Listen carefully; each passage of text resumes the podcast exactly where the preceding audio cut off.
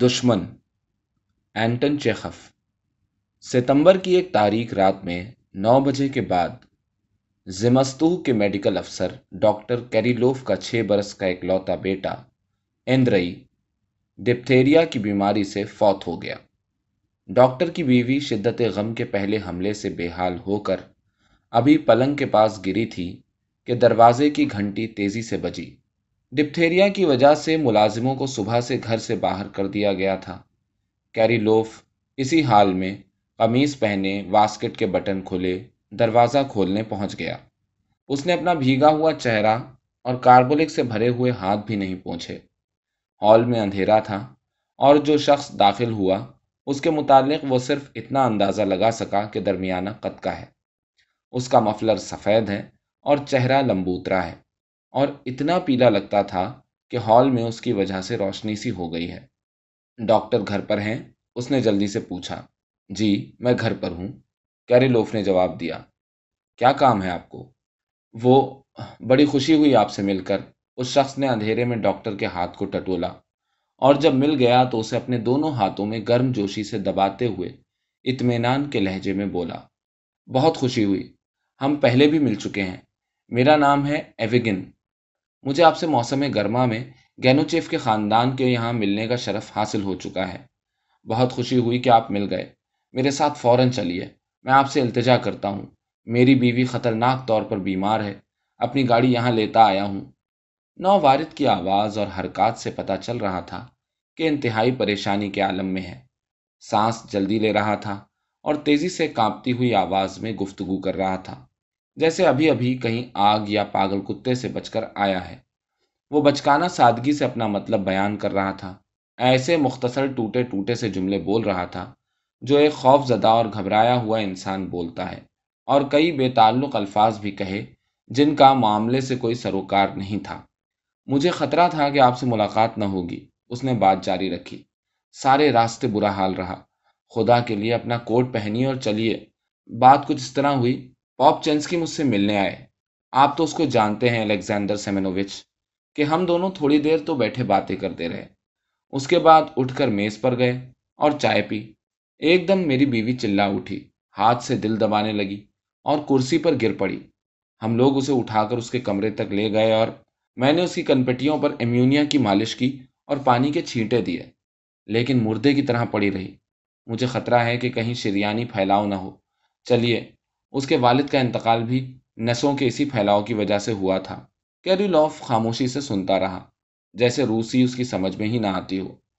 جب ایویگن نے دوبارہ پاپچنسکی اور اپنی بیوی کے باپ کا ذکر کیا اور اندھیرے میں کیریلوف کا ہاتھ پھر ٹٹولا، تو ڈاکٹر نے سر اٹھایا اور بڑی بے تعلقی سے رک رک کر بولا، معاف کیجیے میں آپ کے گھر نہیں جا سکتا۔ پانچ منٹ ہوئے، میرا بیٹا مر گیا۔ نہیں، واقعی ایوگن دھیرے سے بولا، اور ایک قدم پیچھے ہٹ گیا۔ خدایا، مجھے بھی کیا بے وقت آنا تھا؟ کیا کم وقت دن ہے؟ واقعی عجیب بات ہے۔ کیا اتفاق ہے؟ کون سوچ سکتا تھا؟ اس نے دروازے کا کنڈا پکڑا۔ سر جھکا ہوا تھا، جیسے خیال میں گم ہو۔ لگتا تھا کہ فیصلہ نہیں کر پا رہا ہے کہ چلا جائے یا التجا جاری رکھے۔ سنیے، اس نے کیریلوف کی قمیض پکڑتے ہوئے بڑے جذبے سے کہا، آپ کی حالت کو میں خوب سمجھ سکتا ہوں۔ خدا جانتا ہے کہ ایسے وقت آپ کی عنایت حاصل کرنے کی کوشش کرتے ہوئے مجھے شرم آ رہی ہے۔ لیکن کیا کروں؟ آپ خود ہی فیصلہ کیجیے، میں کہاں جاؤں؟ آپ کے سوا یہاں کوئی ڈاکٹر بھی تو نہیں ہے۔ خدا کے لیے چلیے، میں اپنے لیے نہیں کہہ رہا، میں بیمار نہیں ہوں۔ اس کے بعد خاموشی چھا گئی۔ کیریلوف نے ایوگن کی طرف پیٹ کر لی۔ ایک دو منٹ اسی طرح کھڑا رہا اور پھر آہستہ آہستہ ہال سے دیوان خانے میں چلا گیا۔ اس کے غیر یقینی میکانکی انداز کو دیکھ کر اور کمرے میں پہنچ کر اس نے جس محویت سے ان جلے لیمپ کے جھالردار شیٹ کو سیدھا کیا اور میز پر رکھی ہوئی ایک موٹی سی کتاب کھول کر نظر ڈالی، اس سے اندازہ ہوتا تھا کہ اس وقت اس میں نہ ارادہ ہے نہ خواہش اور اس وقت وہ کچھ بھی نہیں سوچ رہا ہے۔ وہ غالباً یہ بھول بھی گیا تھا کہ اس وقت ایک اجنبی ہال میں کھڑا ہے۔ ایسا لگتا تھا کہ کمرے کی تاریکی اور خاموشی اس کے کھوئے کھوئے ہونے میں اور اضافہ کر رہی تھی۔ دیوان خانے سے ہو کر اپنے مطالعے کے کمرے میں جاتے ہوئے، اس نے اپنا سیدھا پیر ضرورت سے زیادہ اونچا اٹھایا اور دروازے کی چوکھٹ ٹٹولی۔ اس کے سارے بشرے سے ایک قسم کی پریشانی کا اظہار ہو رہا تھا، جیسے نئے مکان میں آ پہنچا ہے یا زندگی میں پہلی بار شراب سے مدہوش ہوا ہے۔ اور اب کچھ گھبرا کر اس نئے احساس کو اپنے اوپر حاوی ہونے دے رہا تھا۔ روشنی کی ایک موٹی سی لکیر مطالعے کے کمرے کی ایک دیوار پر اور کتابوں کی الماریوں پر پڑ رہی تھی۔ یہ روشنی اور اس کے ساتھ کاربولک اور ایتھر کی تیز اور کڑوی بو دروازے سے ہو کر خواب گاہوں میں آ رہی تھی، جس کے دروازے کھلے ہوئے تھے۔ ڈاکٹر میز کے پاس ایک کرسی میں دھنس گیا۔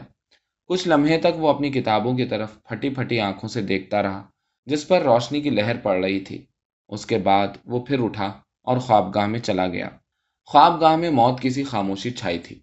یہاں معمولی سی معمولی چیز زبان حال سے اس طوفان کی گواہی دے رہی ہے جو ابھی ابھی آیا تھا اور اب تھک ہار کر دم توڑ چکا تھا۔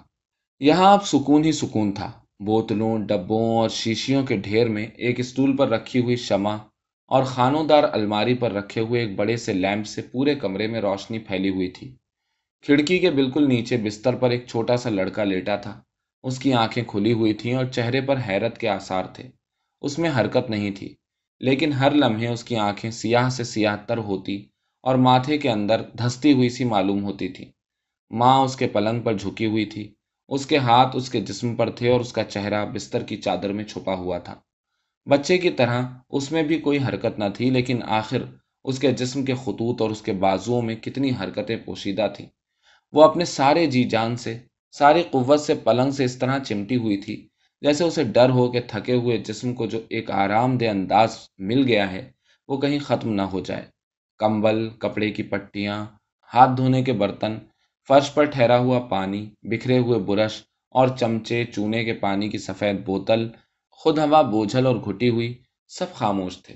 اور ایسا معلوم ہو رہا تھا جیسے سب کو بڑا سکون سا آ گیا ہے۔ ڈاکٹر اپنی بیوی کے پاس کھڑا ہو گیا۔ ہاتھ پتلون کی جیب میں ڈال لیے۔ گردن ایک طرف کر کے نظریں اپنے بیٹے پر جماتی اس کے چہرے سے بے تعلقی کے آثار نمایاں تھے۔ اس کی داڑھی پر جو قطرے چمک رہے تھے صرف ان سے معلوم ہوتا تھا کہ وہ ابھی ابھی رو چکا تھا۔ موت کے تصور کے ساتھ جو ڈر اور خوف وابستہ ہوتا ہے، وہ خواب گاہ میں نہیں تھا۔ فالج کسی عام کیفیت میں، ماں کے انداز میں، باپ کے چہرے پر بے تعلقی کی مہر میں کوئی ایسی چیز تھی جو تقریباً دلکش سی، کچھ پورے سر سی تھی۔ انسانی غم کا وہ نازک، نامعلوم سا حسن جسے لوگ بیان کرنا تو دور رہا، بہت دنوں تک سمجھنا بھی نہ سیکھ سکیں گے۔ اور جس کا اظہار غالباً سنگیت ہی کے ذریعے ہو سکتا ہے۔ اور اس اداس خاموشی میں ایک حسن تھا۔ کیری لوف اور اس کی بیوی نے نہ کچھ کہا، نہ روئے۔ جیسے اپنے غم کے بوجھ کے علاوہ انہیں اپنی حالت کی شیریت کا بھی احساس ہو، جس طرح اپنے زمانے میں ان کی جوانی گزر گئی تھی۔ اسی طرح اس بچے کے ساتھ اولاد کا حق بھی ہمیشہ کے لیے ختم ہو گیا تھا۔ ڈاکٹر کی عمر چوالیس برس کی تھی۔ بال سفید ہو گئے تھے اور کافی بوڑھا معلوم ہوتا تھا۔ اس کی مرجھائی ہوئی نازک اندام بیوی پینتیس برس کی تھی۔ اندرئی، ان کا صرف اکلوتا ہی نہیں، آخری بچہ تھا۔ اپنی بیوی کے برعکس ڈاکٹر کا مزاج اس قسم کا تھا، جس میں ذہنی تکلیف میں عمل کی ضرورت محسوس ہوتی ہے۔ اپنی بیوی کے پاس چند منٹ کھڑے رہنے کے بعد وہ خواب گاہ سے باہر نکل آیا۔ اس بار بھی اپنا داہنا پیر غیر ضروری طور پر زیادہ اوپر اٹھایا اور ایک چھوٹے سے کمرے میں آیا، جس کا تقریباً آدھا حصہ ایک چوڑا سا صوفہ گھیرے ہوئے تھا۔ یہاں سے وہ باورچی خانے گیا۔ چولہے اور باورچی کے بستر کے پاس سے ہوتا ہوا وہ جھک کر ایک چھوٹے سے دروازے میں سے ہال میں چلا گیا۔ یہاں اسے ایک بار پھر سفید مفلر اور زرد سا چہرہ نظر پڑا۔ شکر ہے ایفگن نے ٹھنڈا سانس لیا اور دروازے کے کنڈے کو پکڑ لیا۔ آئیے، چلیے۔ ڈاکٹر چوک سا پڑا۔ اس کی طرف گھور کر دیکھا اور اسے یاد آ گیا۔ لیکن میں نے آپ سے کہہ دیا کہ میں نہیں چل سکتا۔ وہ ایک دم سے ہوش میں آتے ہوئے بولا، کتنا عجیب ہے یہ۔ میرے سینے میں پتھر کا دل نہیں ہے۔ آپ جس حالت میں ہیں اسے اچھی طرح سمجھتا ہوں۔ ڈاکٹر، مجھے آپ کی تکلیف کا احساس ہے۔ ایفگن نے مفلر کو چھوتے ہوئے بڑی منت کے انداز میں کہا، لیکن میں اپنے لیے آپ سے التجا نہیں کر رہا ہوں۔ میری بیوی مر رہی ہے۔ اگر آپ نے وہ چیخ سنی ہوتی، اس کا چہرہ دیکھا ہوتا تو میرے اسرار کو سمجھ پاتے۔ یا خدا، اور میں سمجھا تھا کہ آپ کپڑے تبدیل کرنے گئے ہیں۔ ڈاکٹر، وقت بہت قیمتی ہے۔ میں درخواست کرتا ہوں، چلیے، میں آپ کے ساتھ نہیں چل سکتا۔ ڈاکٹر نے ایک ایک لفظ چبا چبا کر کہا اور بیٹھک کی طرف چلا۔ ایوگن اس کے پیچھے چلا اور اس کی آستین پکڑ لی۔ میں جانتا ہوں کہ آپ کے یہاں بڑا سانحہ ہوا ہے، لیکن میں آپ سے چلنے کے لیے اس لیے نہیں کہہ رہا کہ دانت کے درد کی دوا دینی ہے یا مرض تشخیص کرنا ہے۔ یہاں سوال ایک انسان کی زندگی کا ہے۔ وہ اسی خوشامدی لہجے میں کہتا رہا۔ یہ زندگی نجی غم سے بھی بلند ہے۔ آپ چلیے۔ پلیز، میں التجا کرتا ہوں کہ کچھ ہمت، کچھ بہادری کا ثبوت دیجیے انسانیت کے نام پر۔ انسانیت، یہ دو دھاری تلوار ہے۔ کیریلوف نے تنک مزاجی سے کہا، اسی انسانیت کے نام پر میں آپ سے کہتا ہوں کہ مجھے مت لے چلیے۔ واقعی عجیب بات ہے۔ مجھ سے پیروں پر کھڑا بھی نہیں ہوا جاتا اور آپ ہیں کہ مجھے لفظ انسانیت سے ڈرانا چاہتے ہیں؟ فی الحال میں کسی کام کے قابل نہیں ہوں۔ مجھے کوئی چیز بھی یہاں سے نہیں لے جا سکتی اور پھر یہاں کوئی اور ہے بھی نہیں کہ اسے اپنی بیوی کے پاس چھوڑ دوں۔ نہیں، ہرگز نہیں۔ کیریلوف نے اس شخص کو دونوں ہاتھوں سے اپنے سے الگ کیا اور ایک قدم پیچھے ہٹ گیا۔ براہ مہربانی، آپ تقاضا مت کیجیے اس نے تفتن گھبرا کر کہنا شروع کیا۔ معاف کیجیے گا، ضابطے کی جلد تیرہ کی روح سے مجھے آپ کے ساتھ چلنا ہی چاہیے۔ اور آپ کو حق ہے کہ گردن میں ہاتھ ڈال کر آپ مجھے گھسیٹتے ہوئے اپنے ساتھ لے چلیں۔ اگر آپ چاہیں تو ایسا ہی کیجیے میں اس وقت کسی قابل نہیں ہوں۔ میں تو بات کرنے کی حالت میں بھی نہیں ہوں۔ معاف کیجیے میرے ساتھ یہ لہجہ اختیار کرنے کی ضرورت نہیں، ڈاکٹر۔ ایفگن نے ایک بار پھر ڈاکٹر کی آستین پکڑتے ہوئے کہا، مجھے جلد تیرہ سے کیا لینا دینا؟ آپ کی مرضی کے خلاف مجھے آپ پر زور دینے کا کوئی حق نہیں۔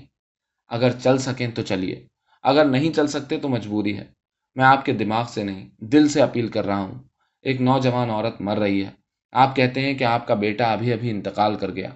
تو پھر دوسروں سے زیادہ آپ میری تکلیف کو سمجھ سکتے ہیں۔ ایوگن کی آواز جذبات کی وجہ سے بھرائی ہوئی تھی۔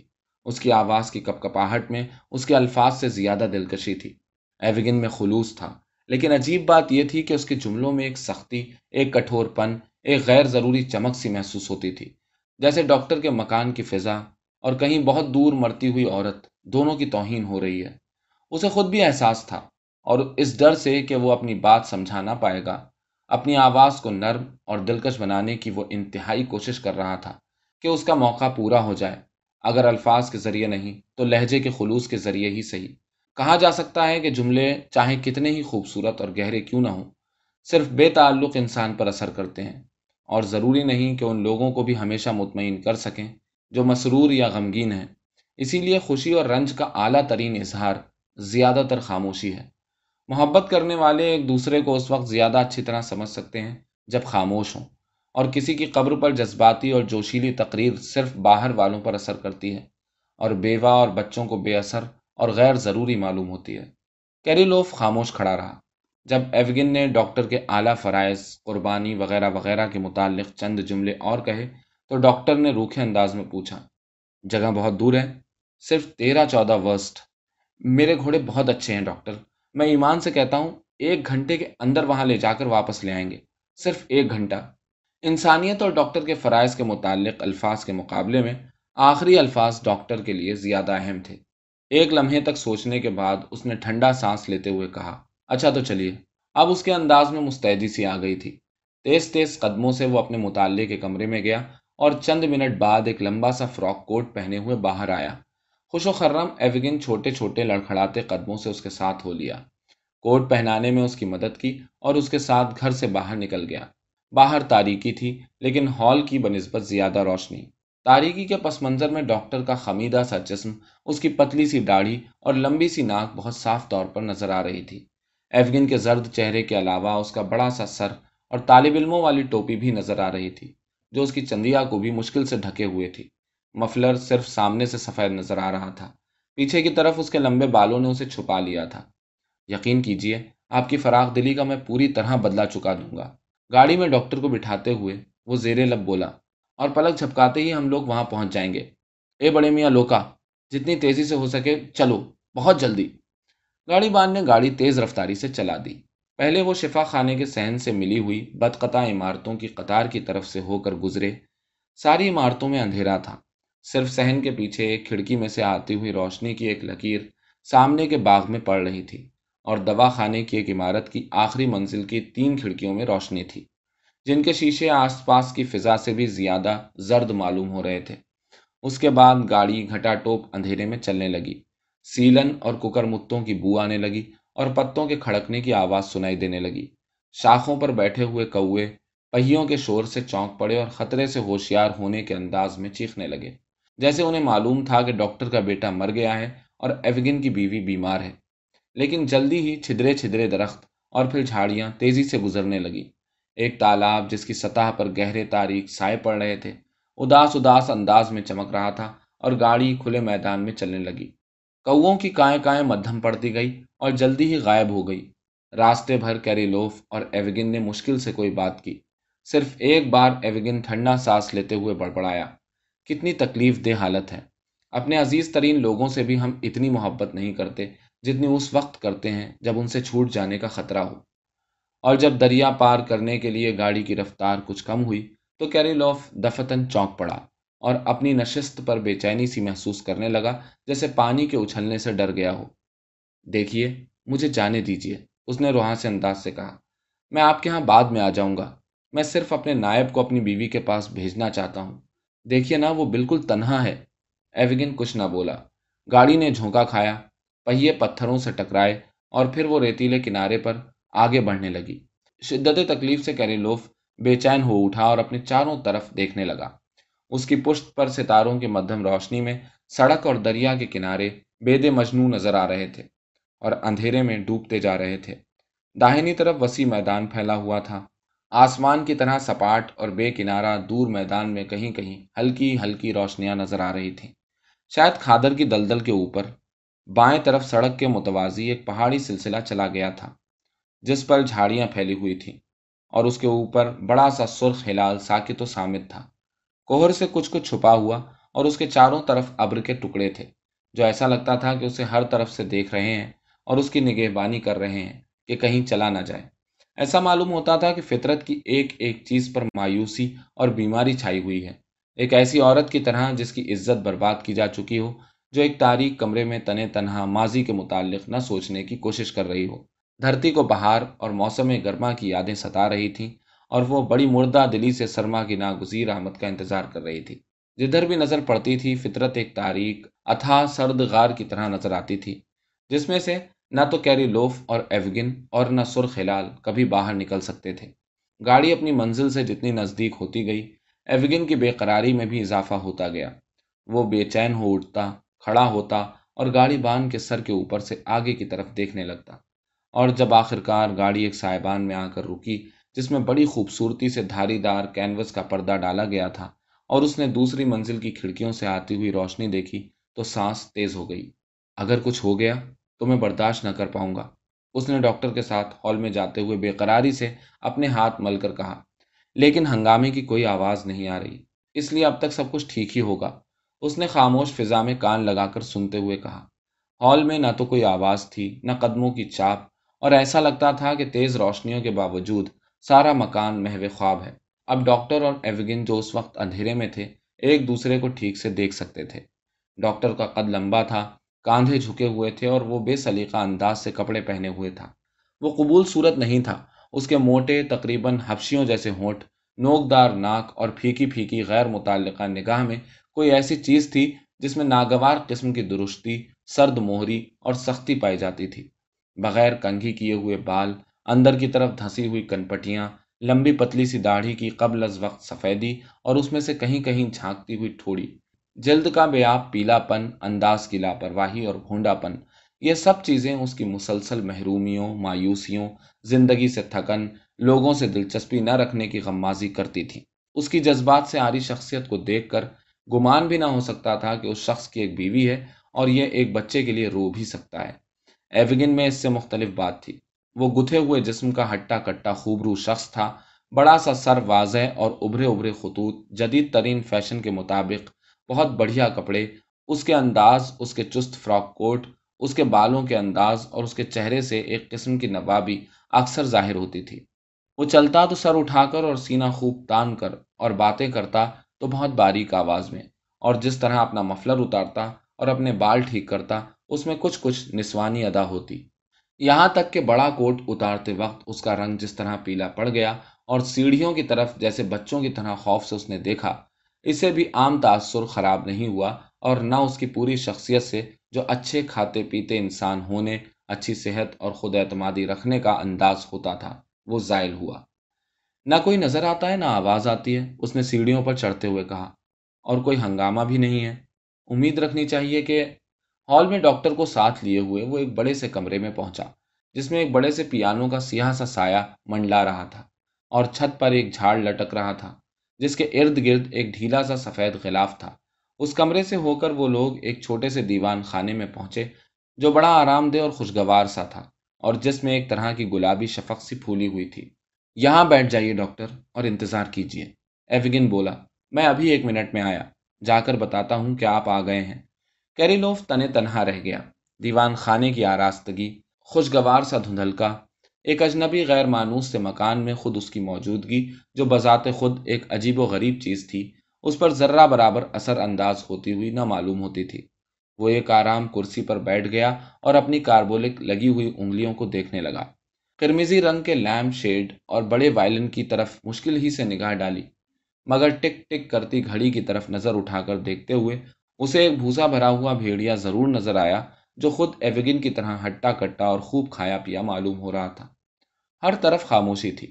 بہت دور ایک دوسرے کمرے میں کسی کے منہ سے زور سے ایک آہ نکلی، ایک شیشے کا دروازہ شاید کپڑے کی الماری کا دروازہ دھڑ سے ہوا اور ایک بار پھر ہر طرف خاموشی چھا گئی۔ پانچ ایک منٹ بعد کیریلوف نے اپنے ہاتھوں سے نظریں اٹھائیں اور اس دروازے کی طرف دیکھنے لگا جس سے ایوگن غائب ہو گیا تھا۔ ایوگن دروازے پر کھڑا ہوا تھا، لیکن اب وہ نہیں تھا جو کمرے سے باہر گیا تھا۔ اس کی تر و تازگی اور ستھرا سا بانک پن اس کا ساتھ چھوڑ چکا تھا۔ اس کے چہرے، اس کے ہاتھوں اور اس کی حیت میں ایک ایسا گھناؤنا پن سا تھا جسے پوری طرح خوف و دہشت بھی نہیں کہہ سکتے اور نہ جسمانی تکلیف۔ اس کی ناک، ہونٹ، مونچھیں سب چیزیں بھڑک رہی تھیں۔ جیسے اپنے آپ کو اس کے چہرے سے نوش ڈالنا چاہتی ہیں۔ اس کی آنکھوں میں درد کی جھلک تھی۔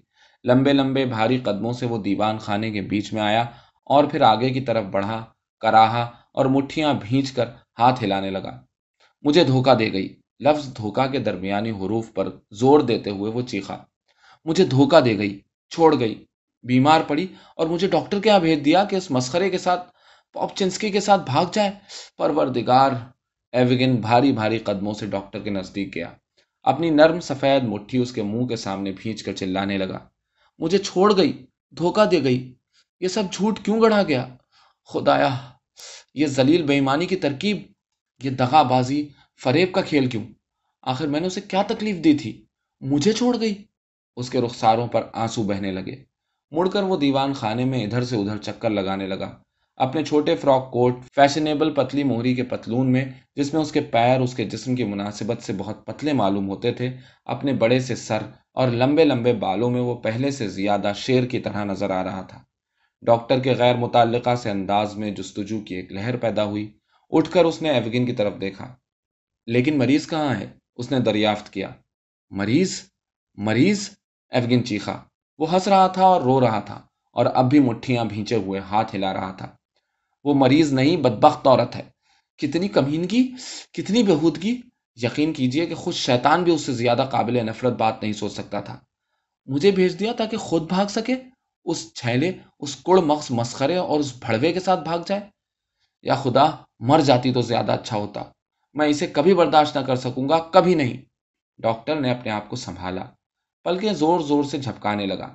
آنکھوں میں آنسو تھے۔ جبڑا چلنے کے ساتھ اس کی پتلی سی داڑھی بائیں سے دائیں کو جھول رہی تھی۔ معاف کیجیے گا، ان سب باتوں کا مطلب کیا ہے؟ اس نے چاروں طرف متجسس نگاہوں سے دیکھا۔ میرا بچہ مر گیا، میری بیوی شدت غم سے نڈھال پڑی ہے، گھر میں تنے تنہا، میں خود مشکل سے کھڑا ہو پا رہا ہوں، تین راتوں سے سویا نہیں ہوں۔ اب میرے سامنے یہ سب کیا ہے؟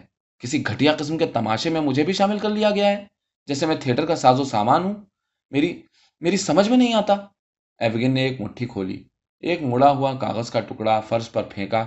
اور اسے پیروں سے مسل دیا جیسے کوئی کیڑا ہو، جیسے وہ اسے مارنا چاہتا ہو۔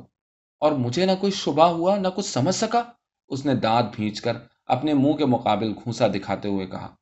اس کے بشرے سے ایسا معلوم ہو رہا تھا جیسے کوئی اس کے پاؤں کی انگلیاں کچلے دے رہا ہے۔ میں نے کبھی غور بھی نہیں کیا کہ روز روز کیوں آتا ہے۔ کبھی اس پر غور نہیں کیا کہ آج وہ گاڑی میں آیا تھا۔ گاڑی میں کیوں آیا؟ اور مجھ کور چشم اندھے آدمی نے کچھ بھی تو محسوس نہیں کیا۔ کتنا بے وقوف ہوں میں۔ میری سمجھ میں کچھ نہیں آتا۔ ڈاکٹر بڑبڑایا۔ آخر اس کے معنی کیا ہے یہ تو ایک انسان کی سراسر توہین ہے۔ انسانی غم کا مذاق اڑانا ہوا۔ یہ تو کچھ عجیب سی بات ہے۔ ساری زندگی میں کبھی یہ نہیں دیکھا۔ ایک ایسے شخص کی طرح جسے یہ احساس ہونا شروع ہوا ہو کہ اس کی بڑی بری توہین کی گئی ہے۔ ڈاکٹر نے بڑی بے اعتباری سے کندھے جھٹکے، دونوں ہاتھ اٹھائے اور کچھ کہہ نہ سکا۔ بس آرام کرسی پر گر گیا۔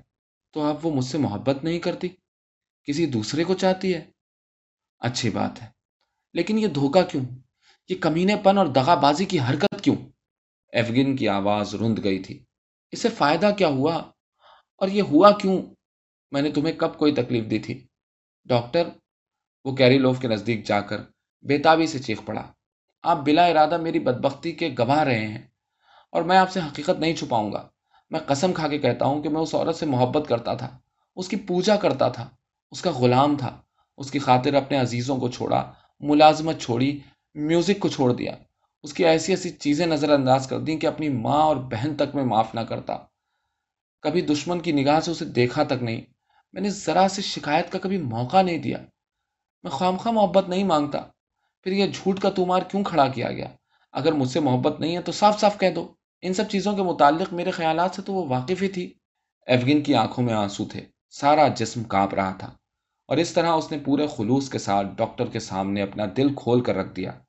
وہ بڑے جذباتی انداز میں بات کر رہا تھا۔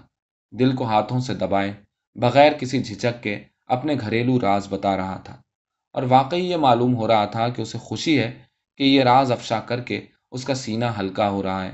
اگر اس انداز سے ایک گھنٹہ اور باتیں کرتا رہتا اور ہر چیز جو محسوس کر رہا تھا سامنے رکھ دیتا تو یقیناً اسے کچھ سکون محسوس ہوتا۔ کون جانے؟ اگر ڈاکٹر دوستانہ ہمدردی کے ساتھ اس کی ساری باتیں سن سکتا تو؟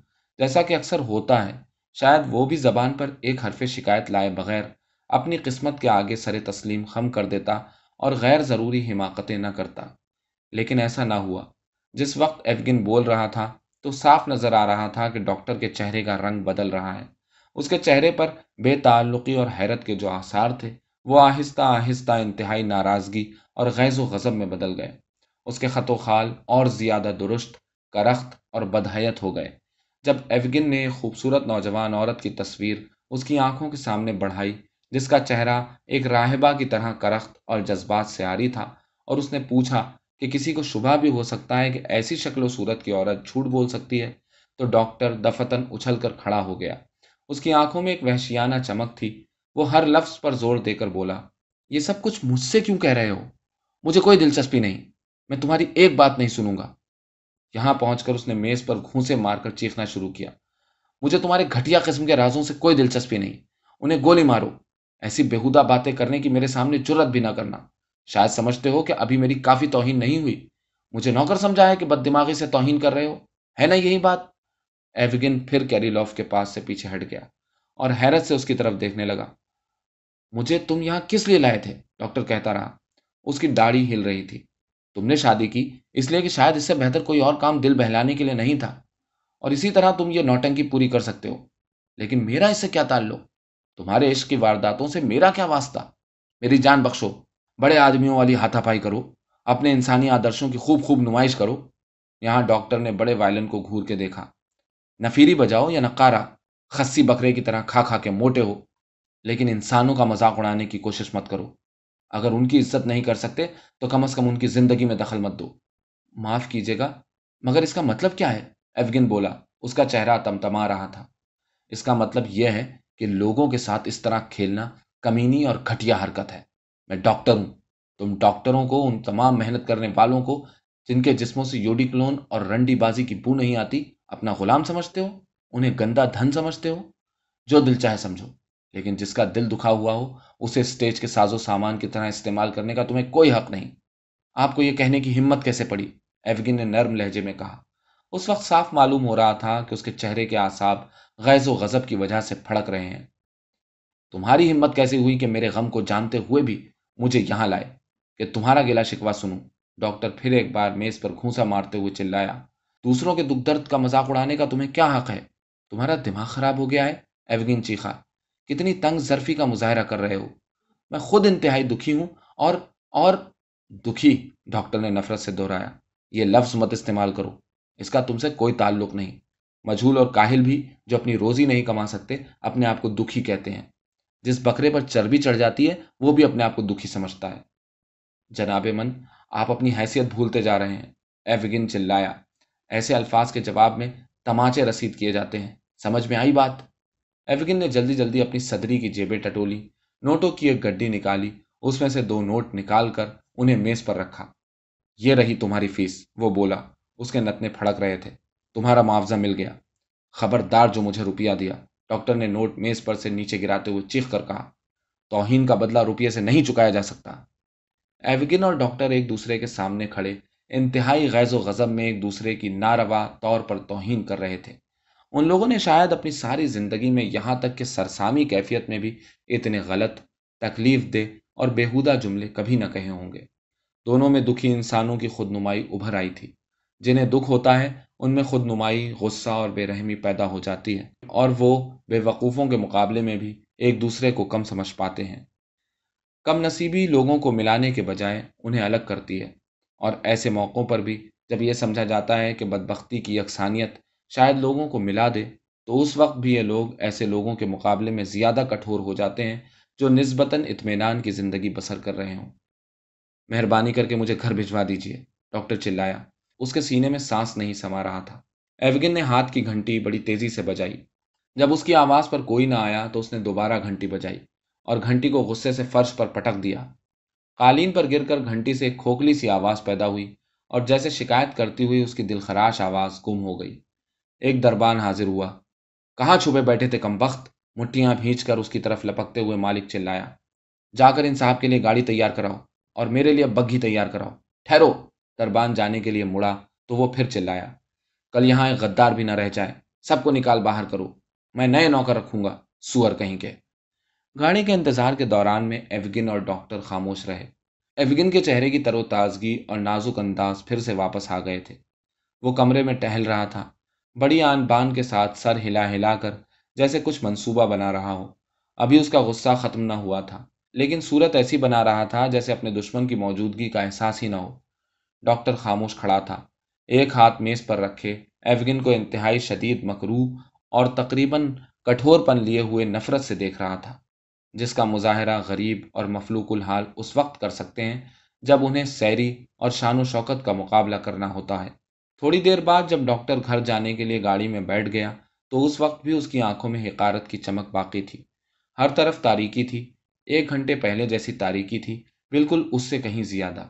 سرخ باریک چاند پہاڑی کے پیچھے چھپ گیا تھا اور نگرانی کرنے والے بادل تاروں کے چاروں طرف سیاہ دھبوں کی شکل میں بکھرے ہوئے تھے۔ سڑک پر پہیوں کی آواز پیچھے سے آ رہی تھی اور چمکتا ہوا سرخ چراغ ہاتھ میں لیے کوچوان ڈاکٹر سے آگے بڑھ گیا۔ یہ ایفگن تھا جو احتجاج کرنے پر، حماقتیں کرنے پر تلا ہوا تھا۔ سارے راستے ڈاکٹر نے نہ تو اپنی بیوی کے متعلق سوچا، نہ اندرئی کے بارے میں، بلکہ ایفگن اور اس کے گھر کے دوسرے رہنے والوں کے متعلق سوچتا رہا۔ جہاں سے ابھی ابھی وہ آیا تھا، اس کے خیالات نامناسب اور بے رحم تھے۔ اس نے ایفگن ایفگن کی بیوی پاپچنس کی اور معطر گلابی دھندلکے میں رہنے والے ہر شخص کو قابل ملامت ٹھہرایا اور سارے راستے انہیں قابل نفرت و حقارت ٹھہراتا رہا۔